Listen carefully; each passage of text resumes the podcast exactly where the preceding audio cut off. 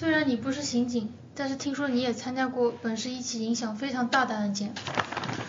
我是不是刑警？但是作为公安机关，当时呃工作比较繁忙，有的工作大家也都是一起做的。嗯为了一起案件的话，一起投入，担当侦查员的角色的话，可能是当时的年代所有的公安民警都经历过的。嗯嗯，我说一个比较大的一个案件吧，那是在一九九六年，九六年的四月三十号，也就九六年的五一劳动节之前嗯发生的一个案件。因为当年，呃，五一劳动节、十一国庆节啊等等的这些大的节假日啊，当地还要举行这种游行啊、展销会啊这类活动。嗯所以呢，呃，嗯，这个期间发生的一些案件的话，在当地影响是很大的，而更不用说这个案件在九六年嗯涉及到一个三十万元现金的一个抢夺案，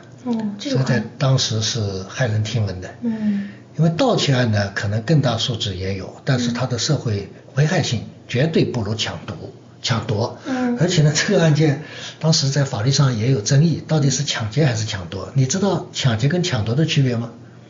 抢劫感觉危害到了这个财物的所有者，抢夺的话好像是飞车那种一把抢走。嗯，在法律上一般来说，大白话讲的话，一句话就能说清楚：抢夺就是趁人不备，夺了就走，嗯抢了就走。嗯那么抢劫呢，一般来说有那个嗯危害性，嗯对人的生命啊身体有一定的攻击性。嗯那这个是有一可能有一些微妙的区别啊。你比如说在抢夺的过程当中，你不防备，呀，东西被人抢走了，那你身体上没有一丁点的伤害，那这个标准的抢夺。嗯但在抢夺的过程中，比如说把你身上背的包，嗯一把拎走，但这个包的背带把你带倒在地上，你受伤了，这个算抢劫还是抢夺？嗯，这个啊这个可能要分析了。那么你受伤还有轻重，嗯对吧？抢劫的话呢，比如说有呃搏斗的这种情况，那不用说肯定是抢劫了，对吧？嗯那么当时呢是这么一个情况，四月三十号的那天上午，就是一家单位有一个女的出纳，嗯。呃，拿了一张三十万元的现金支票到银行里去取钱。嗯。那么当时呢，这个单位呢也没有车，没汽车了，嗯。就他自己骑辆自行车，拿了三十万元现金以后，他把现金就放在自己随身带的一个包里面，嗯。把这个包呢，呃，放在前面的车兜里面，嗯。然后就就骑着就走了，嗯。因为他从银行里出来呢，他也看了看，周边好像也没有什么可疑的人，嗯。那么他以前这种事情呢也是常做的，无非就是可能不是三十万，可能有个一万两万啊啊八万十万的，那么这个数额特别大，有三十万。那么他骑着车呢想快点回回回单位，嗯。就在半路上后面来了一辆摩托车，嗯。啊，这个呃就是就是后面带摩托车带在后座上的这个人伸手在他车头里面把这个包就这样抢夺走了。嗯他自己是没有受到一丁点的伤害，无非就是突如其来嘛，嗯。他一下子心慌了嘛，就自行车摔倒在地嘛，嗯。然后就看着这辆摩托车就在他的眼皮底下就开走了，车子车速是飞快的，嗯。然后一个转弯上了啊最大的一条市区内的路，那么这个事情事出突然，这个出纳员呢就突然在地上就就惊慌失措的嚎啕大哭。那么周围人问他问什么，他说我三十万元被人抢走了。那么这个马上就打幺幺零报案，因为幺幺零在本地啊，因为是呃成立时间还不久，他的指挥协调能力不像现在这么这么厉害，是吧？呃，尽管也把一些破案的指令或者说发生这个案件的事情通报给了交警、特警、刑侦、治安、派出所、其他的一些呃本地的一些公安机关、呃分局之类的，但是你说用什么手段去拦截、查获这辆摩托车以及这两个嫌犯，谁都不知道。那么公路上呢，确实有卡点的，但这个卡点不多。事后我们呃因为这个事情，全市做了个统计，就是从市中心去城郊结合部的能够开摩托车的小路，一共有一百多条。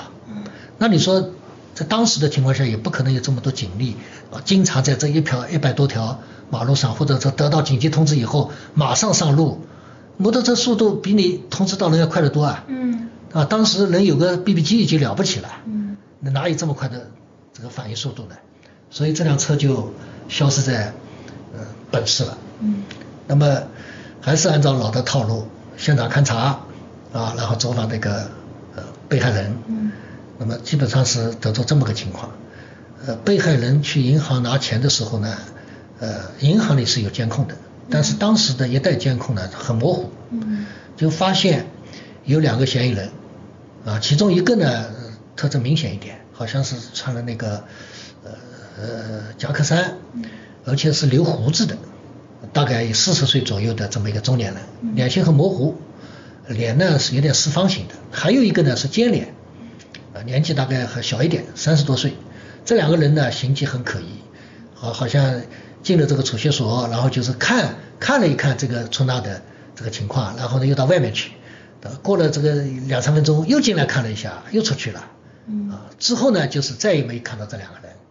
那么这个据那个事主反映呢，抢他这两个人差不多也是这个特征，嗯，但是呢这两个人当时都戴了头盔的，嗯，那么所以脸部特征是看不清楚，只觉得他们的体态，嗯，跟好像录像他也给他看录像了，嗯，呃差不多。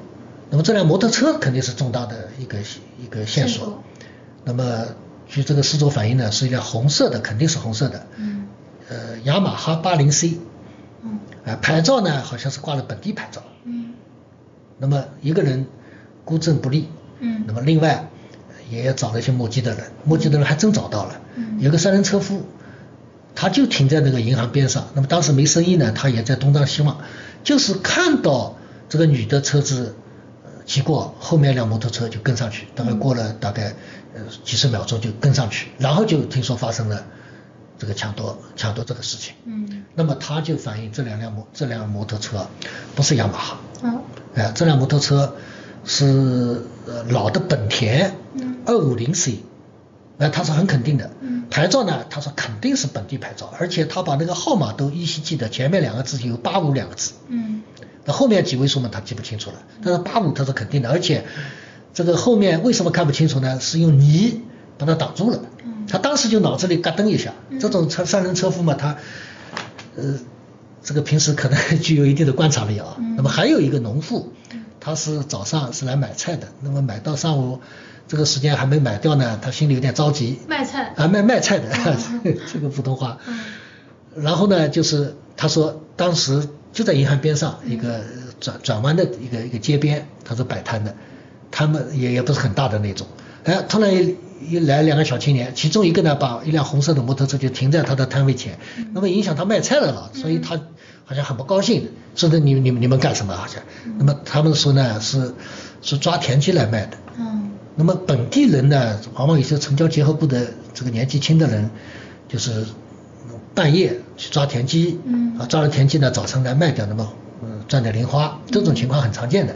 那么他们说好像，呃呃，卖掉了，那么车子呢停一停，他一个朋友呢到银行里去取点钱，嗯好像马上就走的，就这么个情况。那么听口音呢是本地农村的，本地农村的口音，到底哪个地方的卖车的老太爷讲不太清楚，但是是肯定本地人，牌照他没看，但这辆红色摩托车是不错的。那么这两个人的长得呢，跟这个录像里面也是一样的。哎，那么这样的话嘛，各种信息就汇总起来了，这大概的有这么一个方向。那么怎么办呢？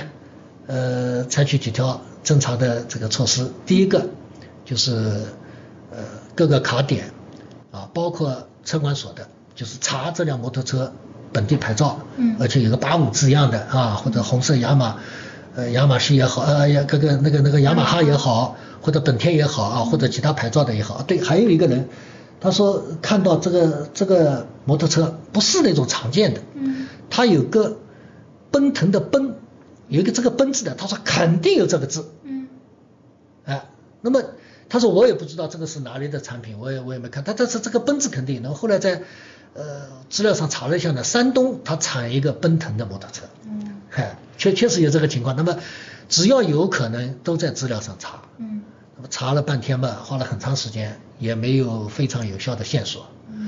嗯。也请了那个上海的那个张欣很有名的神笔神笔张欣，就是根据几个几个呃目击者反映的情况，让他画那个犯罪嫌疑人的面相，嗯哎，也给他看了这个录像。这个录像呢呢，在一个星期以后，在本地的电视台就播放，希望广大市民就提供线索。那么，那么侦查的方向呢，还是放在本地为主，嗯啊，本地为主。那么几条呃措施发下去啊，还有一个就是在旅馆里面查有没有这种类似的，就是长相的，在嗯在旅馆里居住的嗯啊，比如说你要去抢夺银行的这个取款人的话，你可能没有一点预谋，没一点准备时间，可能不行吧？不是激情犯罪吧？嗯那么你可能是在外地人，在本地作案，他他这个怕嘛，嗯那么可能是提前两天先先做好了啊，然后啊观察比较合适的对象再动手，可能有个两三天时间，甚至更长时间的。嗯。那么也好像没有什么有效的有效的线索，反正几条能想的方法都想想尽了。嗯。那么怎么办呢？案件总得破吧？嗯。转眼就半个月过去了，你说一点线索没有，这个案件就慢慢的上报到省公安厅，嗯。省公安厅厅长很关注，嗯。又上报到公安部，政法委的主要领导，当时是罗干，我记得，嗯。对这个事情还亲自做出批示，嗯。好像要求当地公安机关尽快的破案。那么这个压力就比较大了，嗯。特别是领导而言，是吧？你不是说民警不想破案嘛，你至少要有抓手呀。那么现在没有办法的办法只有一条，大排查，哦就是动员全市的所有的警力，嗯。在本市的范围内，包括几个县区啊，嗯。农村，主要是农村地方，呃，排查摩托车跟找与这两个那就是线索里面长相相近的人，嗯。特别是在这个时间段，你要有证明人你在干什么。那么这个工作量是巨大的，对本市说几百万人，嗯对吧？你呃还有一些外来人员，嗯外来人员少说，那也得当时好像也有四五十万吧。嗯那么当然大量的人是可以去掉的，但是你总得一个个印证嘛。嗯所以我也参与了这个案件的侦破，当时是都领领了军令状的。嗯。什么意思呢？就是分配，比如说我啊，我到一个某个派出所去，农村派出所，嗯。他分配给我一个派出所民警，我们两个人分管两个村，这两个村啊，可能有这个呃两两千多个人，摩托车一共有一百五十辆啊，登记的啊，嗯。也可能漏登记的，或者刚买来的啊，或者是在外地开过来的，像这种情况也很多啊。那么只要按破案以后，这个线索啊，犯罪嫌疑人是在你这个村的范围内的，但是你当时又没有查到的，那么你吃这把。哦啊，就是严严严格到这种程度，就是希望大家能够认真一点查嘛。嗯那么在这个差不多一个星期驻村的过程当中，这当当时我们都到到农村去的，就住在那个大队部的什么宿舍里面，条件很差的。嗯这个时间嘛，又是又是大热天、嗯啊，快快快热了吧？对差不多已经要呃五月五月下旬、嗯六月上旬了。呃，这个时间段里面，确实找到了很多线索。你比如说我的这两个村里面，嗯有一对小青年，嗯长相呃跟跟那个监控的差不多。嗯那天呢，确实去做田鸡去了。哦哎，然后问他就是呢，就是呃村里面的治保治保干部去问他，那么你卖了田鸡以后你去干什么了？嗯啊，那么他说我就在家里睡觉，因为半夜抓田鸡嘛累嘛。嗯那么你说证明人呢？他说没人的，就我们两个人抓田鸡嘛，天黑的，早晨到外面去卖掉嘛，他说就是到一个某一个集镇上去卖掉了，也没人证明的。嗯卖掉以后回来就睡觉了。那么假如他不是去抓田鸡，去去抢劫三十万呢？嗯你你你你你不能排除吧？对啊而且这两个人呢，我见到他的时候，我心里真的咯噔一声。其中有一个人是留胡子的，哦跟这个我手里拿到的这个比较模糊的这个嗯图像。图像，当当当时叫什么复印的嗯。那个图像，还真有几分相像。嗯。那么你这个怎么办呢？作为线索先上报吧。嗯。啊，那么有一些摩托车呢，你查查不到车主，嗯。他说他人在上海做生意的，嗯。已经有差不多大半年没回来了。那么他这辆车呢是锁在家里的，电话联系到联系到，他说我这辆车叫奔腾，哦。哎，而且红颜色的。嗯那么你你谁还能开这辆车？他说我小舅子能开，说他也有一把钥匙。我有另外一个朋友，他有时候要那要要帮我去，可能年检年审需要他动的时候，他他他也有钥匙的，两个人钥匙。那么这两个人在哪里呢？他小舅子在新疆，哦那么他什么时候回来？他回不回来我也不知道，很很久没联系。那你的朋友呢？哎，他说朋友就在本地，那么又去找他的朋友。他本地朋友呢？哎，说不在这里了，他在其他地方打工，找不到，他没回来过。那么他回来，万一回来了，干了这票又走了呢？他当然是不想人知道行踪。那么你这辆车我要见面吗？车找不到，门关了呀。那么我不可能到上海去把房门钥匙拿过来打开让我看看吧？那你这个线索怎么办呢？那么像类似这种情况很多很多，我甚至还坐在那个派出所的民警的摩托车后面去走村串户的时候，从摩托车上摔下来，摔到稻田里，摔得像个洛杉矶一样的。这种事情就不说了，我相信比我辛苦的人要多得多。嗯啊，甚至还我还有一个同事，他为了呃保险起见，嗯，在这个几天当中，他查获的线索有二十多条。这么多？那有的线索，这个派出所长听了都感到好笑，说你这种线索也算什么线索啊？那么他为了牢靠的，那万一在我这里，呢我至少我把线索摸上来了，嗯，对吧？那这种心理也可以想象啊。当然，你说从专业的角度来说，不应该所有的可疑现象都上交，那还弄什么呀？你不可能一一查证的吧？嗯。那么但是。不管怎么说，全市我记得当时好像查到了这种线索有差不多几千条。这么多？那你怎么办呢？嗯。你总得一一甄别吧。是。所以这个甄别这个线索也花了很长时间，当然还不仅仅是大排查排查农村了。嗯。啊，你排查人的，比如说有前科的，前两年他做过类似的案件的。嗯。啊，或者现在已经呃判了以后啊，他可能已经已经已经已经出来了。啊，他的行踪你你你不掌握，嗯，啊，那这种有前科的，那么还有这个车，车肯定是一大线索了，甚至于我们专门有人到那个重庆去查那个雅马哈厂里面，你就是出厂你有没有登记？他说车厂没登记的，当时乱到这种程度。嗯。到山东兖州好像是，嗯，查那个奔腾这辆车，哎，他说确实有奔腾，但是已经停产了，就是近两年停产的。嗯。那么卖出去多少辆呢？哎，他说也有几十万辆。嗯。那我我。我我们也也也不知道怎么样的，这个厂都要没了，也就停产了，倒闭了。那么这种都是没有没有没有没有大海捞针一样，就没有有效的线索了。所以这个人呢也确实感到很累啊，领导嘛心情嘛也不好，上上级嘛又是各种批示是吧？那么老百姓嘛传说也很多，嗯所以这种情况下呢，这个确确实实破案当中遇到这种情况也很常见啊。嗯你说没信心嘛？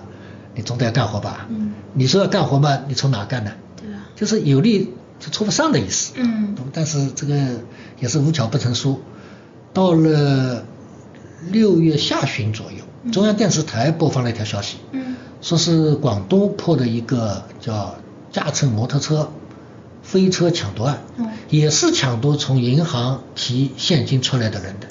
那么这个消息呢？这条新闻呢，跟本地的一个市民看到了，那么他知道本地就出现过这么大的一个案件，当然这个案件一发以后，在本地已经传疯了嘛。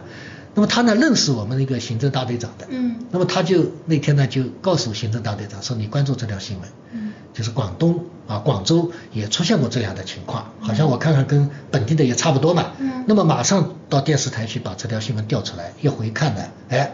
整个作案的过程跟本地的几乎是一样的，嗯，也是这样，开得飞快，嗯，摩托车们两个人戴了头盔，抢了就走，好像然后嘛，案发以后嘛，也不知道去向的，类似这种情况，嗯，啊，好像报道的同时呢，哎，也报道了广东还有几起，也是飞车抢夺的，那么这样的话嘛，就是侦查的呃方向收拾往那么倾斜一点，对，啊，有可能是相同的案件嘛，是相同的作案，那么果然。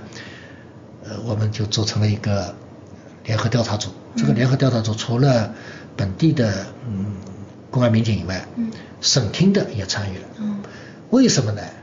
就是这个本地案件发了以后，大概不到一个月左右，大概也就二十多天吧。嗯，在本省的其他的市也出现了类似的这个案件。很可能就是同两个人。哎，那么那么就是。就这个目标就是比较明确了了，你侦查方向应该往那儿去了，所以省厅也派人一起来参与了。那么整个到破案为止，记得好像是到广东一共去了五次。第一次去的时候是真是非常惊险，这辆子弹头面包车开到一个山区的时候，避让一辆开得非常快的车的时候呢，驾驶员手一偏呢撞到悬崖上了。啊，整个车底都掀掉，里面一共有五六个人。嗯，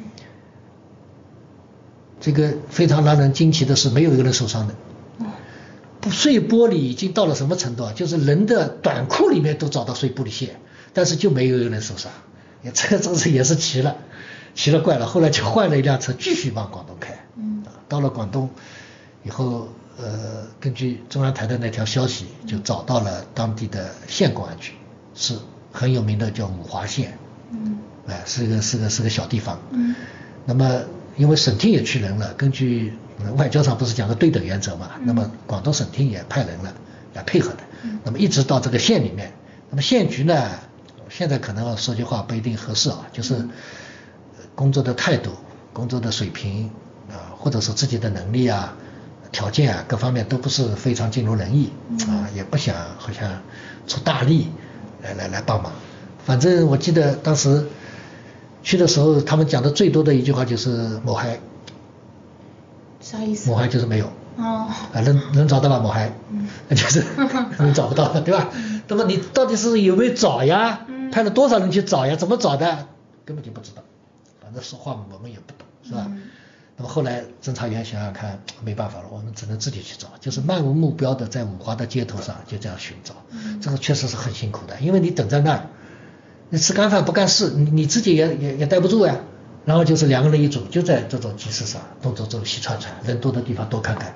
哎，果然真是太巧了，就是就看到有两个人嗯，跟嫌疑人非常像。哦，那么这样一来的话嘛，马上就就就找当地的派出所了，嗯。就是要盯住这两个人嘛。嗯。那么派出所呢也确实帮忙了，嗯。把这两个人的底细全部查清楚，嗯。确确实实就是五华的本地人，而且有犯罪前科。那不是本本市的口音的两个人吗？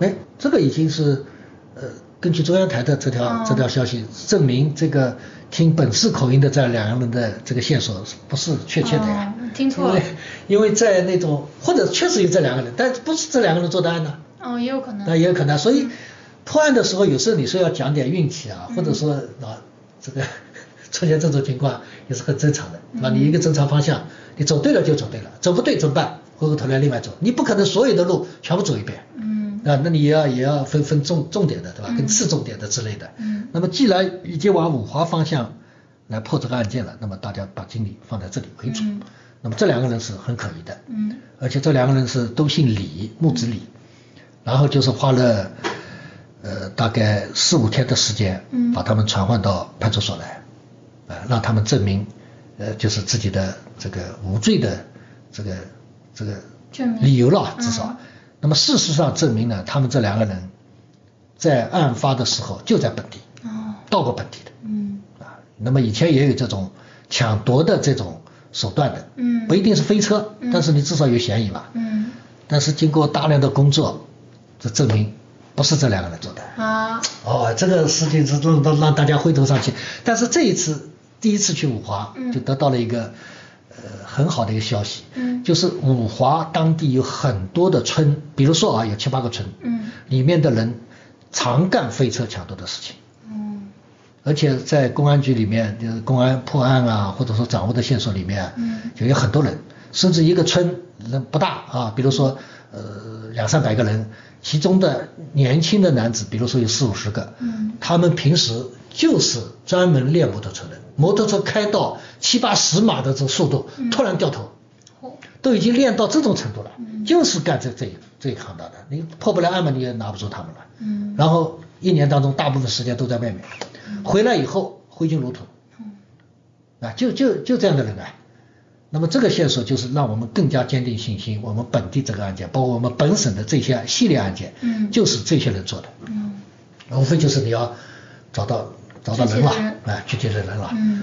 那么然后呢，因为本本省其他地方也发过类似的案件，那么他们也有一些线索，嗯。然后不断的筛查啊，查旅馆、查人员。那么这个时候我们就明确了，嗯。广东五华在本地住宿过的，在这个一个时间段里面，特别是在作案的前几天做出过的，肯定是重点调查对象。嗯那么一下子全部清单去拉出来，后来发现啊，确确实实离这个银行还不是太远的一个旅旅馆里面，嗯就居住过两个呃四个。嗯姓陈的嗯五华人。嗯案发的当天以后，他们连呃交的那个定金都没有拿，就回旅馆匆匆忙忙就走掉了。嗯，那么他们的作案的姓陈的作案的可能性很大。对，哎，那么就是以他们啊，嗯这个为为为主要的侦查方向，把情况通报给其他地市的公安机关，让他们呢也也从这方面着手。那么他们的线索呢也印证了姓陈的这四个人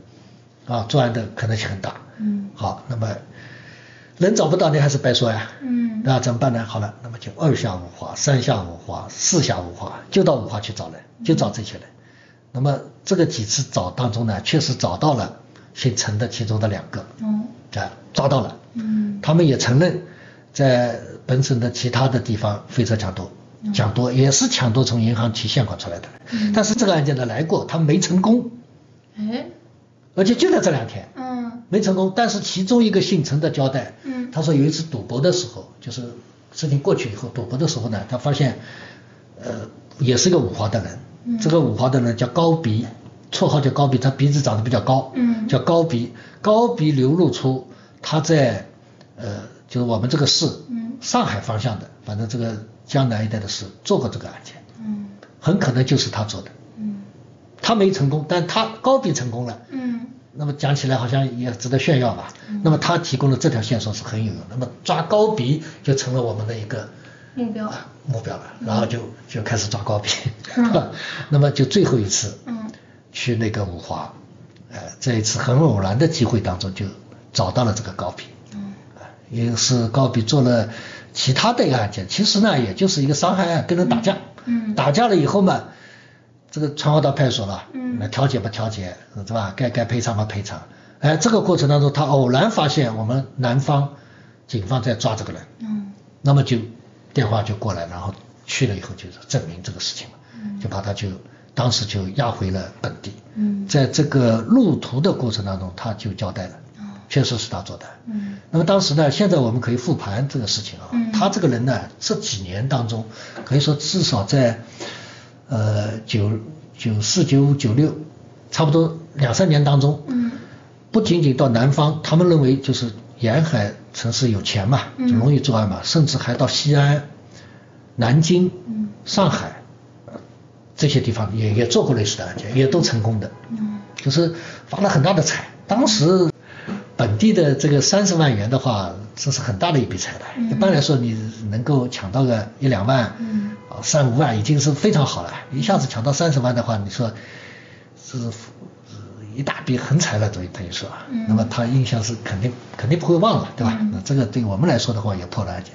当时呢，他是这样的，他们是四个人合伙的，那他们作案基本上都是四个人，那么分头呢去踩点，四个点，然后回来还分析，就哪个呃银行或者是哪个储蓄点啊人比较多，那么逃跑呢也比较方便啊，那么什么时间段去，那么他们呢分工，两个人去抢，因为开车都都都是老手嘛，啊，然后观察到这个人取钱取个两千那不抢，啊，取个三千不抢，哎，一下子取个五万了抢，一下子有三十万嘛，当然抢了。嗯所以说他人呢就在储蓄点里面戴了个呃不戴不戴那个呃头盔啊，像一般的这个储户一样的啊，那么其实就在边上偷听，哎，听了比如说呃十分钟二十分钟，看看没希望了，那么就换地方，又怕也怕引起营业员的关注了。嗯那么他们进门了以后呢，就坐在那里。因为营业员柜台比较高，营业员也是坐着的，他不大会关注到坐着的人。嗯那么假如人比较多，那么又不容易观察得到，所以他们做这个行当，也有他们这个行当的规矩跟经验了。嗯那么发现这个有人取了很多的款，那么又适合抢的啊，那么他们就干这个活。干好了以后，以最快的速度回到旅馆。这个时候，当地的公安机关还没反应过来。嗯那么回到旅馆呢，干什么呢？他们还开了一一辆皮卡车，嗯把这个摩托车放到皮卡车上去后，开了皮卡车逃走。嗯。就是这辆摩托车它不在本地现身了，就你已经你的线索已经断了，就是摩托车看着看到了，嗯。但是到了这个旅馆以后，你再也找不到这个摩托车的踪影了。他皮卡车开到其他的地方，可能扔掉了啊，或者可能什么，你就就无踪可寻啊，嗯。对吧？那么只有从人，人呢都戴头盔，而且呢又不是本地人，你也你也看不出来。那么一般来说破案都是有瓶颈的啊，本地的案件啊，本地人作案的可能性大，那么又有某策划的啊，那么就是在本地排查啊，真正的外地的流窜的话，那么你就难度比较大嘛，啊你也难，所以用这样的方法来做这种坏事。那么当时我们呃公安机关甚至 low 到什么程度啊？就是公安局的领导对这种案件的呃法定的罪名都存在分歧，嗯。就认为这个到底是抢劫还是抢夺，因为他的手段就是抢夺的手段嘛，但是他的影响太恶劣了，都想往抢劫方面靠，这样可以判的判死刑。哦，量刑不一样。而量刑肯定是不一样的，一般来说都十倍，你同样是一万块钱，抢夺跟抢劫就是十倍的刑期。嗯。当时是司法都是法院都都都法官都知道的。嗯。那么尽可能的判得重一点嘛，至少也给给本地的老百姓一个交代吧。嗯。哎，那么最后法院认定就是抢夺，啊，毫毫无缘由抢夺。那这个案子是在本地判的吗？呃，是在本地判的。嗯。因为一般来说都案发地原则嘛，就在就在本地判，判的也确实比较重的，但是不可能有死刑。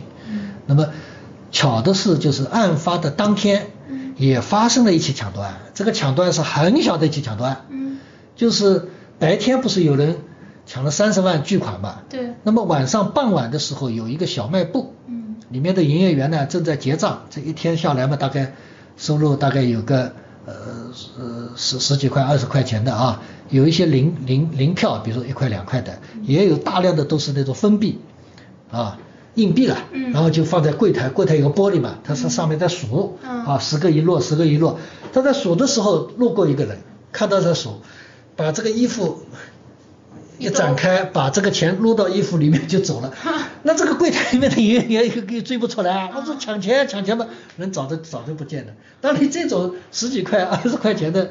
你说什么呢？那这个这个就是标准的抢夺，嗯，啊，趁人不备抢了就走了，嗯，那么这个事情嘛，总算是尘埃落定，大家们也都舒了一口气。整个排查线索的过程当中啊，包括整个还其他的侦破当中，确确实实有一些失误。你比如说旅馆登记不健全，你派出所的责任。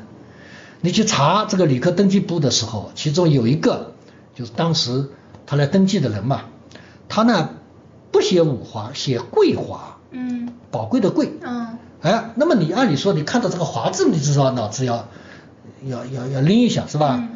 那么身份证也核对一下，身份证其实查证了，他登的登记的呢前几位呢就是五华地区的区号，嗯，但是他写了个桂华，嗯，好，你没看出来，那这个算不算工作失误？嗯，啊，那么这种还多了，还不仅仅是一两个，那你案件破了嘛，大家心情也好一点嘛，最后这些民警呢也就。不实质上的追究责任了，嗯，啊，大家知道了就好了。你说破案工作当中哪个没有点失误的啊？只要不伤筋动骨，不要犯特别重大的问题。那么包括我这个同事查了几十条线索，那不可能都对吧？事实证明他不在他这个地方嘛。嗯。当然啊，通过这个大排查，就本地的这种小案、积案就破了几百起。哦，那也是好的。哎，那那确实啊，但是你这个花的精力确实要大呀。对吧？你你你不花这种精力的话，那那你说天天这样干的话，那谁受得了啊？嗯。那么要有一句话了，就是在九五九六年，就九二年邓大人南巡谈话以后，嗯，中国的经济就出现了一个质的飞跃。嗯。那么这个时候呢，沿海地区的经济确实是呃腾飞很快。嗯。那么也引起了很多坏人的这个关注，嗯到这里来作案的啊人特别多。所以在某一个时间段里面，本地的案件是呈爆发式的增长。不要说这个三十万的抢夺案是骇人听闻的。呃，过了不多久，又发生了一起两百六十万元的盗窃案。啊，这个也在本地引起轰动的。什么时候空了给你讲讲这一起两百二十万元的盗窃案？好。